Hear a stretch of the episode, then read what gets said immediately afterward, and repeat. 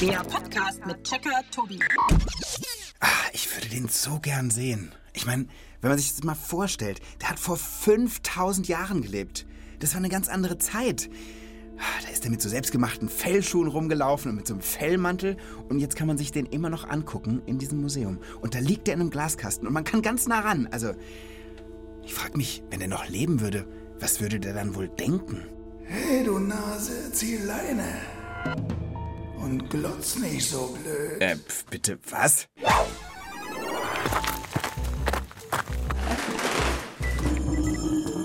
Zugang Checkerbude genehmigt. Hallo liebe Leute, da bin ich wieder zurück von meinem kleinen geträumten Ausflug ins Archäologische Museum in Bozen. Da will ich wirklich irgendwann unbedingt mal hin. Falls ihr schon mal da wart, dann wisst ihr, wer dort liegt und wen man sich da angucken kann. Genau, Ötzi. Er ist einer von vielen, um die es heute gehen soll. Vielleicht habt ihr schon eine Idee? Genau, heute reden wir über Mumien. Ein bisschen gruselig wird's tatsächlich heute, aber mit dabei ist zum Glück ein quicklebendiger Mensch und ich begrüße ihn ganz herzlich bei mir in der Checkerbude. Hallo Kilian. Hallo, Wie geht's dir? Gut? Schön, dass du da bist. Kilian, du bist elf Jahre alt, du hast viele Hobbys, zum Ja. Beispiel Fußball, Schwimmen, Radeln, Rennen, also Sport. Und ich weiß, du hast auch schon ein paar Mumien gesehen, richtig? Äh, ja, aber nur in einem Buch. In echt habe ich noch keine gesehen. Aber wenn du schon ein Buch über Mumien gelesen hast, dann bist du schon genau richtig heute in der Sendung. Du weißt schon ein bisschen was dazu, oder? Ein bisschen. Also Mumien sind gestorbene Leute, die sind oft so in Verbänden eingewickelt und liegen in Pyramiden in Ägypten. Es gibt die altägyptischen Mumien. Das sind wahrscheinlich die berühmtesten, die wir alle irgendwie kennen. Übrigens zu dem Thema, ich weiß nicht, ob du es gehört hast, Kilian, habe ich mit Marlene mal einen Checkpot aufgenommen. Wenn ihr den nicht kennt, liebe Leute, könnt ihr euch den in der ARD Audiothek anhören. Da geht es auch ganz viel um ägyptische Mumien. Aber heute reden wir ja auch noch mehr über andere Mumien. Es gibt ja auch woanders äh, welche, zum Beispiel Genau. in Südamerika die Inkas. Im Grunde gibt es auf der ganzen Welt Mumien. Und das ist doch Grund genug, dass wir uns heute mal intensiv mit dem Thema beschäftigen, finde ich. Und dann würde ich doch denken, dass du wahrscheinlich ein paar Checkerfragen dabei hast. Na klar. Dann schieß doch mal los. Frage Nummer 1. Macht man heute noch Menschen zu Mumien? Frage Nummer 2. Wie entstehen natürliche Mumien? Frage Nummer 3. Warum ist Ötzi eigentlich so berühmt? Finde ich super gute Fragen und ich würde sagen, das, Das checken wir für euch. Also um eine Antwort auf deine erste Frage zu finden, nämlich ob man heute noch Menschen zu Mumien macht, da müssen wir vielleicht erstmal drüber reden, warum man das früher gemacht hat. Weißt du dazu schon irgendwas? Also ich weiß, dass man es in Ägypten gemacht hat, weil man da geglaubt hat, dass der vom Glauben her, dass es nach dem Tod noch weitergeht mit dem Leben. Und dann bleibt der Körper eben erhalten, war so quasi die Vorstellung von den Ägyptern. Aber man könnte heute Mumien ja auch noch aus einem anderen Grund herstellen. Hast du da eine Idee? Ja, für die Wissenschaft könnte man Mumien herstellen. Also damit die Forscher halt noch etwas für die Medizin oder so erforschen können. Oder wissen, was Ja. mit dem Inneren von Menschen. Genau, aber das ist ein super spannender Punkt, mit diesem, damit die Menschen den Körper noch besser von innen verstehen. Weil 1997, ich war da ja schon auf der Welt, da war ich ein Kind, Ja. da hat ein Typ, der hieß Gunther von Hagens, in Mannheim war das, tote Menschen ausgestellt. Wie in so einer Art Museum. Also man hat Geld bezahlt, konnte da reingehen und konnte sich tote Menschen angucken. Der hat die quasi mumifiziert. Später hat er diese Ausstellung auch noch in ganz viele andere Städte in ganz Deutschland und ich glaube sogar auf der ganzen Welt gebracht. Und dieser Gunther von Hagens, der hat diese Menschen, die haben das natürlich vorher unterschrieben und waren einverstanden, mit einer speziellen Methode wirklich haltbar gemacht, nachdem die verstorben waren. Und zwar so, dass man halt alles am Körper sehen konnte. Also die Muskeln, die Gefäße, ich weiß nicht, Sehnen, alles, was halt in uns drin ist. Damit die Menschen ein Bild davon haben, wie sie von innen aussehen. Ich habe dir auch ein Bild dazu mitgebracht, wie die Ausstellung aussieht. Das kannst du dir ja mal angucken. Also einmal sehe ich so zwei Männer, der eine hebt den oder wirft den irgendwie hoch. Und bei dem unteren Bild, da ist ein Mann im Hintergrund und da läuft so ein Mann noch mit Fleisch und Blut halt weg. Und dahinter ist ein, ein oder ein Mensch, der keine Haut mehr hat. Wie findest du das? Ähm, das sieht schon gruselig aus, aber auch cool und ein bisschen eklig. Ja. Also damals wurde da richtig viel drüber diskutiert, weil es gab Leute, die haben gesagt, das geht viel zu weit, das kann man nicht machen. Man kann nicht einen Menschen, einen Verstorbenen, ausstellen und dann auf so eine Art und Weise. Aber die Ausstellung gibt's immer noch. Also ins Museum würde ich mich schon trauen reinzugehen, weil es sehr interessant ist. Aber ich würde mich, glaube ich, auch ein bisschen gruseln oder ekeln. Ja, ich glaube, es ist was, was man sich einfach gut überlegen sollte. Und wenn, dann macht man das natürlich am besten mit der ganzen Familie, sodass man danach auch noch drüber sprechen kann. Ansonsten, keine Ahnung. Ah, guck mal, Jackie will was sagen, unsere schlaue Datenbank. Hau doch mal den Knopf. Okay. Eine berühmte moderne Mumie ist die von Wladimir Ilyich Lenin. Oh, Lenin habe ich schon mal gehört, das war ein ganz wichtiger russischer Politiker. Ne? Also, das kann doch keine so richtig alte Mumie sein. Richtig. Er starb vor rund 100 Jahren und wurde übrigens gegen seinen Willen und den seiner Familie zur Mumie. Mit speziellen Methoden wurde der Zerfall seines Körpers gestoppt. Sein Nachfolger, Josef Stalin, wollte damit erreichen, dass die Erinnerung an Lenin erhalten bleibt. Lenin liegt heute in einem besonderen Grab, einem Mausoleum, auf dem Roten Platz in Moskau in einem gläsernen Sarg. Wissenschaftler haben bis heute die Aufgabe, für den Erhalt von Lenins Leiche zu sorgen. Seine Kleidung muss regelmäßig gewaschen und erneuert werden. Ist ja krass. Es gibt aber auch noch ganz andere Arten von modernen Mumien. Okay, schieß los. In den USA gibt es Organisationen, die Menschen direkt nach ihrem Tod mit speziellen Methoden einfrieren, in der Hoffnung, dass sie in vielen Jahren, wenn die Medizin es bis dahin möglich macht, wiederbelebt werden können. Das kostet sehr viel Geld. Dahinter steht der Wunsch, ewig zu leben. Ist ja verrückt. Also ich finde es auch sehr krass, aber ich könnte es mir nicht vorstellen. Du würdest es nicht wollen, dass du direkt nach dem Tod eingefroren wirst, um irgendwann, wenn die Medizin es kann, wieder zum Leben erweckt zu werden. Äh, nee, würde ich nicht machen. Geht mir genauso, muss ich sagen. Ich finde das irgendwie einen komischen Gedanken. Aber ich muss auch sagen, ich, mich reizt es gar nicht, ewig zu leben. Ich weiß nicht, wie siehst du das? Also ich würde schon gerne immer leben, okay. Warum denn? Äh, weil ich weiß nicht, wie, wie es sich anfühlt, äh, tot zu sein. Ja, das weiß keiner. Nee. Aber sag mal, ist deine erste Frage damit beantwortet? Ja. Auch heute werden Menschen noch zu Mumien gemacht. Das heißt, ihre Körper werden mit speziellen Verfahren vor dem Zerfall bewahrt. Die Gründe dafür sind ganz unterschiedlich. Neue Mumien sind heute aber eher ungewöhnlich. Gecheckt! So, Kilian, wir haben ja bisher immer von absichtlich hergestellten Mumien gesprochen. Ne? Also das heißt, Menschen wollen den Körper eines anderen Menschen erhalten und dann gibt es bestimmte Methoden, die sie dafür anwenden. Also ich weiß von Büchern, dass sie erst bei den Menschen, einen toten Menschen auf so eine Waage gelegen haben. In Ägypten. Und dann haben sie, glaube ich, erstmal den Kopf irgendwie aufgeschnitten und das Gehirn rausgemacht und sie dann mit Verbänden umgewickelt oder auch irgendwie die anderen Organe oder irgendwie rausgemacht. Organe sind rausgekommen, dann haben sie den Leichnam mit Natronsalz behandelt und dann eben, wie du gesagt hast, eingewickelt.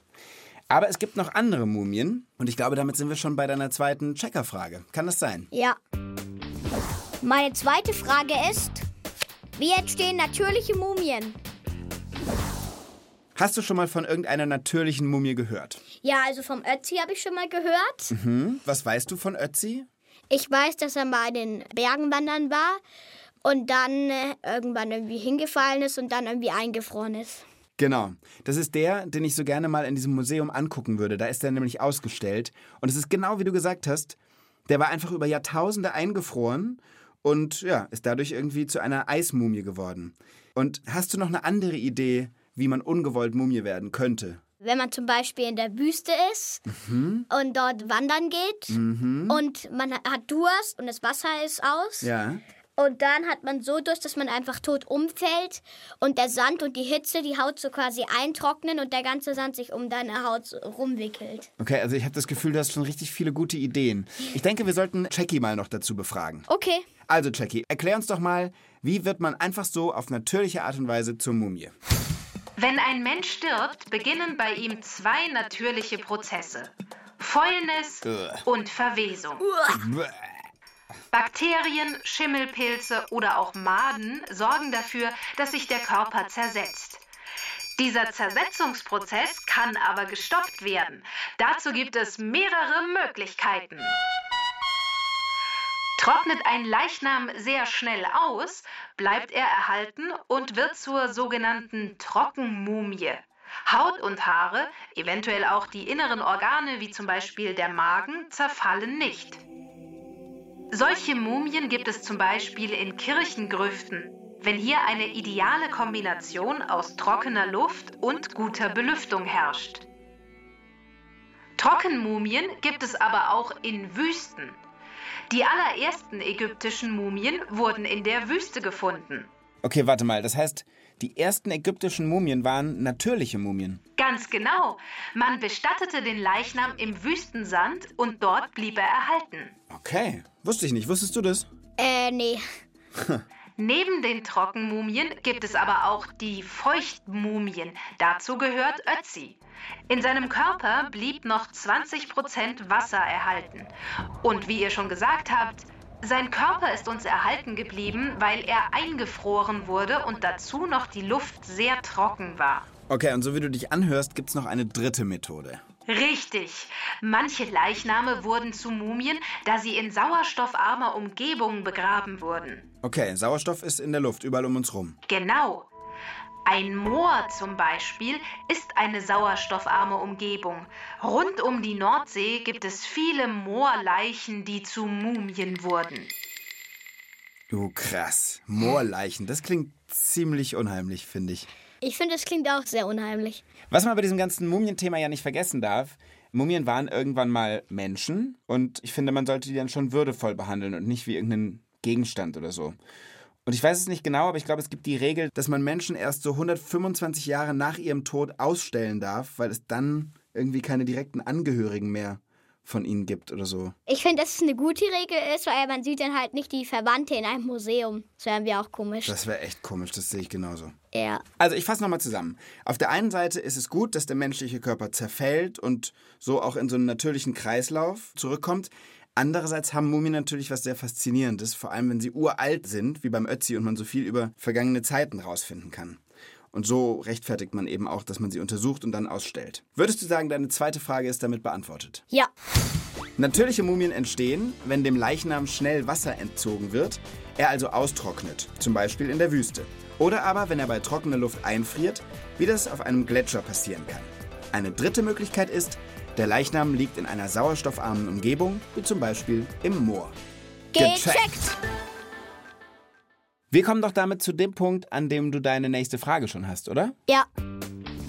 Meine dritte Frage ist, warum ist Ötzi eigentlich so berühmt?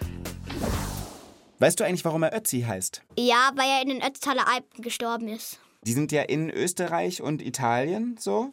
Und da ist vor 30 Jahren ein Ehepaar, aus Nürnberg kamen die, glaube ich, wandern gewesen, auf der italienischen Seite, auf über 3000 Metern Höhe. Und die haben dann so eine Abkürzung genommen und haben dann gesehen, wie so ein menschlicher brauner Körper aus dem Eis ragt. Und Kopf und Rücken waren irgendwie frei. Ich hätte mich natürlich erschrocken. Und es äh, würde irgendwie auch gruselig aussehen. Ja, die haben gedacht, das ist ein verunglückter Bergsteiger oder so. Dann haben sie ein Foto gemacht, sind zur nächsten Hütte abgestiegen und haben das gemeldet. Und dann wurde der Ötzi eben untersucht und dann hat man erst rausgefunden, dass er über 5000 Jahre alt ist. Und das war wirklich auf der ganzen Welt eine Sensation. Weil es sehr selten ist, dass man tote Menschen im Eis findet. Es ist vor allem sau selten, dass man halt so einen alten Menschen trifft. Also ich meine, damit ist er älter gewesen als die berühmten ägyptischen Mumien. Ja. Aber ich glaube, das, was ähm, so besonders am Ötzi ist, das kann uns am besten Andreas Putzer sagen. Das ist ein Archäologe. Und weißt, weißt du, was ein Archäologe ist? Ja, also der ist so eine Art Forscher, der beschäftigt sich mit Sachen, die früher gewesen sind. Genau, häufig machen die Bodenuntersuchungen und so weiter, buddeln Zeug aus und untersuchen das dann, um was über die Vergangenheit rauszufinden. Und was glaubst du, wo arbeitet Andreas Putzer? Beim Museum? In Bozen, genau, beim Archäologischen Museum. Und den können wir, wenn du magst, einfach mal anrufen. Ja, gerne. Wusstest du eigentlich, dass Ötzi ermordet wurde? Äh, nein, das wusste ich nicht. Also ich finde das alles super spannend. Bin gespannt, was er uns erzählt. Hallo, hier ist Andreas Butzhoff. Hallo Andreas, hier ist Tobi. Hast du kurz eine Minute für uns? Ja, ja, ich, ich nehme mir die Zeit. Ich rede mit Kilian heute über Mumien und der Ötzi ist ja quasi der Popstar unter den Mumien, kann man glaube ich so sagen. Und wir wollen gerne mal wissen, warum genau. Er ist äh, einerseits die älteste Feuchtmumie der Welt. Also Ötzi hat vor über 5000 Jahren gelebt und er ist mit Sicherheit die best untersuchte Mumie der Welt. Das Besondere dieses Mannes ist, dass er aus seinem Alltag gerissen wurde. Wir haben ja normalerweise Mumien aus Gräbern. Das ist bei Ötzi nicht der Fall. Er hatte all seine Alltagsgegenstände dabei, die er vermutlich täglich benutzt hat. Und deshalb äh, erzählt er der Wissenschaft mehr über den Alltag der Vergangenheit, als das beispielsweise Mumien aus Gräbern tun. Und was ist es so? Kannst du ein paar Sachen erzählen, die ihr dank Ötzi rausgefunden habt?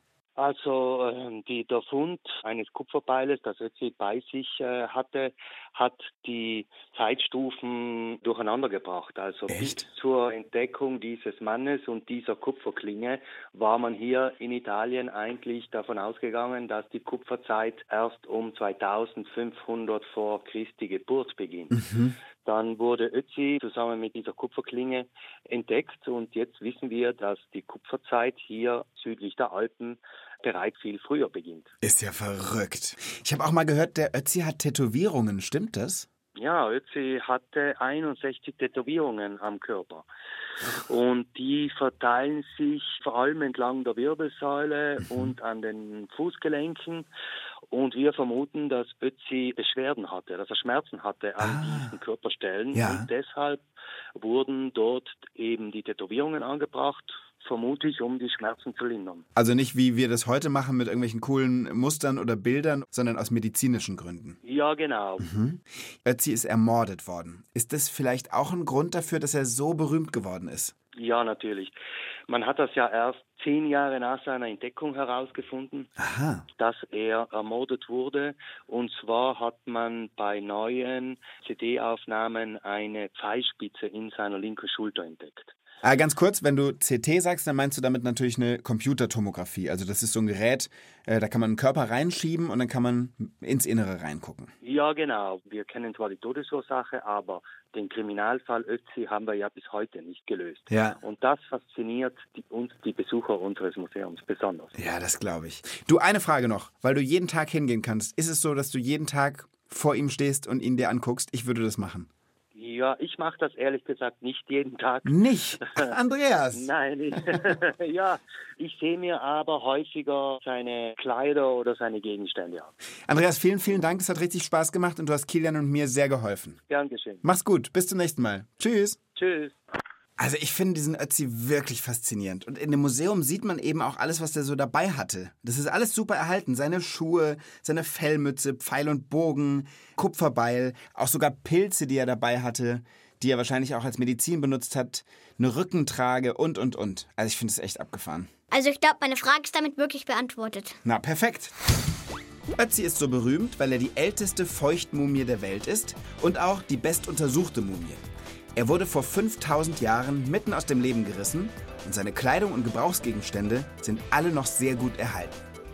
Gecheckt. So, ich finde, jetzt sind wir zu richtigen Mumienexperten geworden.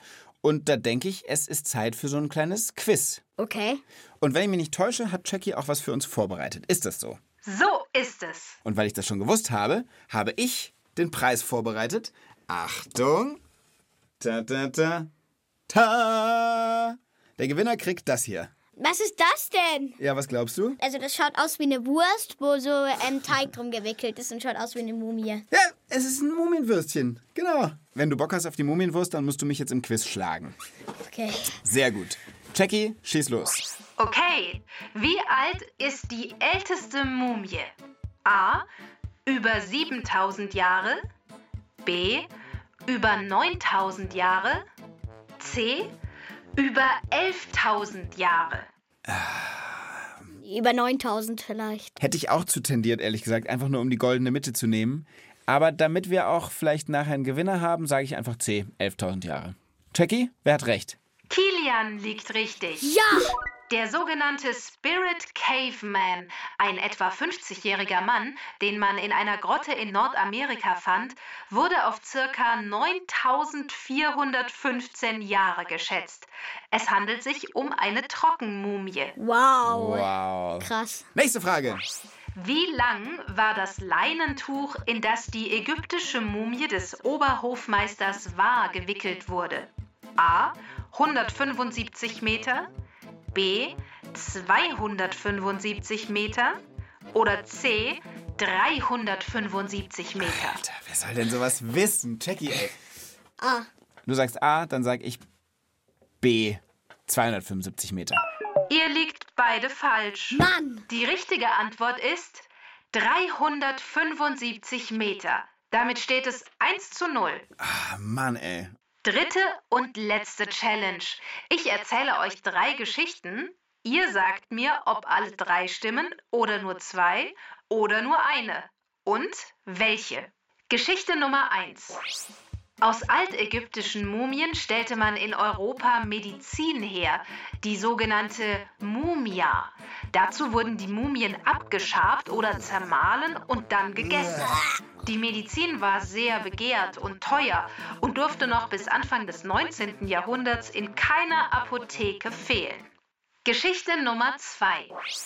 In Europa entstand im 13. Jahrhundert der Beruf des Mumienflüsterers. Dies war eine Person, die angeblich mit Mumien sprechen konnte und von ihnen Antworten auf schwierige Fragen erhielt, gegen Geld natürlich. Von der Kirche wurden Mumienflüsterer jedoch ab dem 15. Jahrhundert als Aberglaube bezeichnet und bekämpft. Geschichte Nummer 3. Im 19. Jahrhundert gab es in Europa sogenannte Mumienpartys. Dort wickelte man gemeinsam ägyptische Mumien aus und hoffte dabei auf interessante Funde, zum Beispiel Schmuck. Manchmal ging es aber auch einfach nur um den Gruseleffekt. Es stimmt nur eine, und zwar die C nach meiner Meinung nach. Ich sage A und C sind richtig. Und jetzt kommt die Auflösung. Geschichte Nummer 2 war falsch, alles andere stimmt. Yeah! es steht Gleichstand. 1 zu 1. Wir teilen uns die Mumienwurst. Da, da, da, da. Ja, Brech hier mal in der Mitte durch. Und jetzt darfst du als erster probieren. Und? schmeckt mega gut. Ja, wirklich gut. Okay, mh. Jackie, noch mal ganz kurz. Woher hatten die Europäer denn die Mumien für ihre Mumienpartys? Wer nach Ägypten reiste, nahm einfach eine mit. Das war damals in.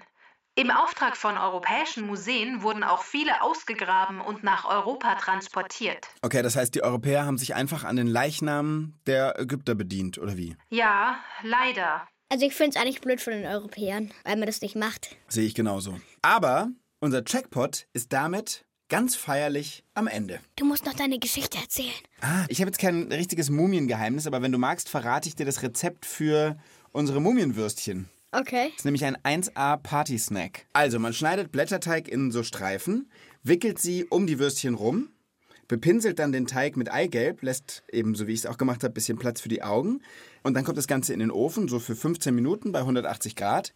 Und wenn sie wieder abgekühlt sind, dann kann man mit Ketchup oder Mayo oder Senf oder so noch ganz klein und fein diese Augen raufpinseln und dann hat man, zack, fertig, eine Mumienwurst. Ja. Würdest du das mal nachkochen? Ja. Sehr gut. Heute sogar noch. Heute noch? Ja. Also, wenn du magst, dann äh, lad mich ein, wenn sie fertig sind. Okay. So, liebe Leute, das war's für heute. Mir hat es großen Spaß gemacht mit dir, Kilian. Vielen lieben Dank fürs Kommen. Und an alle da draußen, danke fürs Zuhören. Ich würde sagen, ähm, ich habe da vorne noch so ein paar Mumienwürstchen liegen. Da beißen wir jetzt noch rein und dann sagen, sagen wir Tschüss. Bis zum nächsten Mal. Ciao. Tschüss.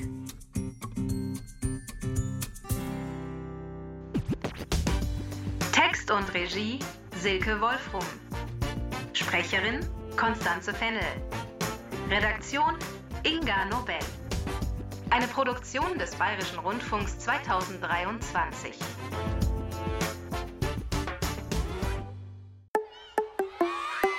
Ihr wollt mehr? Dann hört doch unsere Hörspiele und Lesungen als Podcast. Geschichten für Kinder Gibt's in der ARD Audiothek. und überall, wo es Podcasts gibt.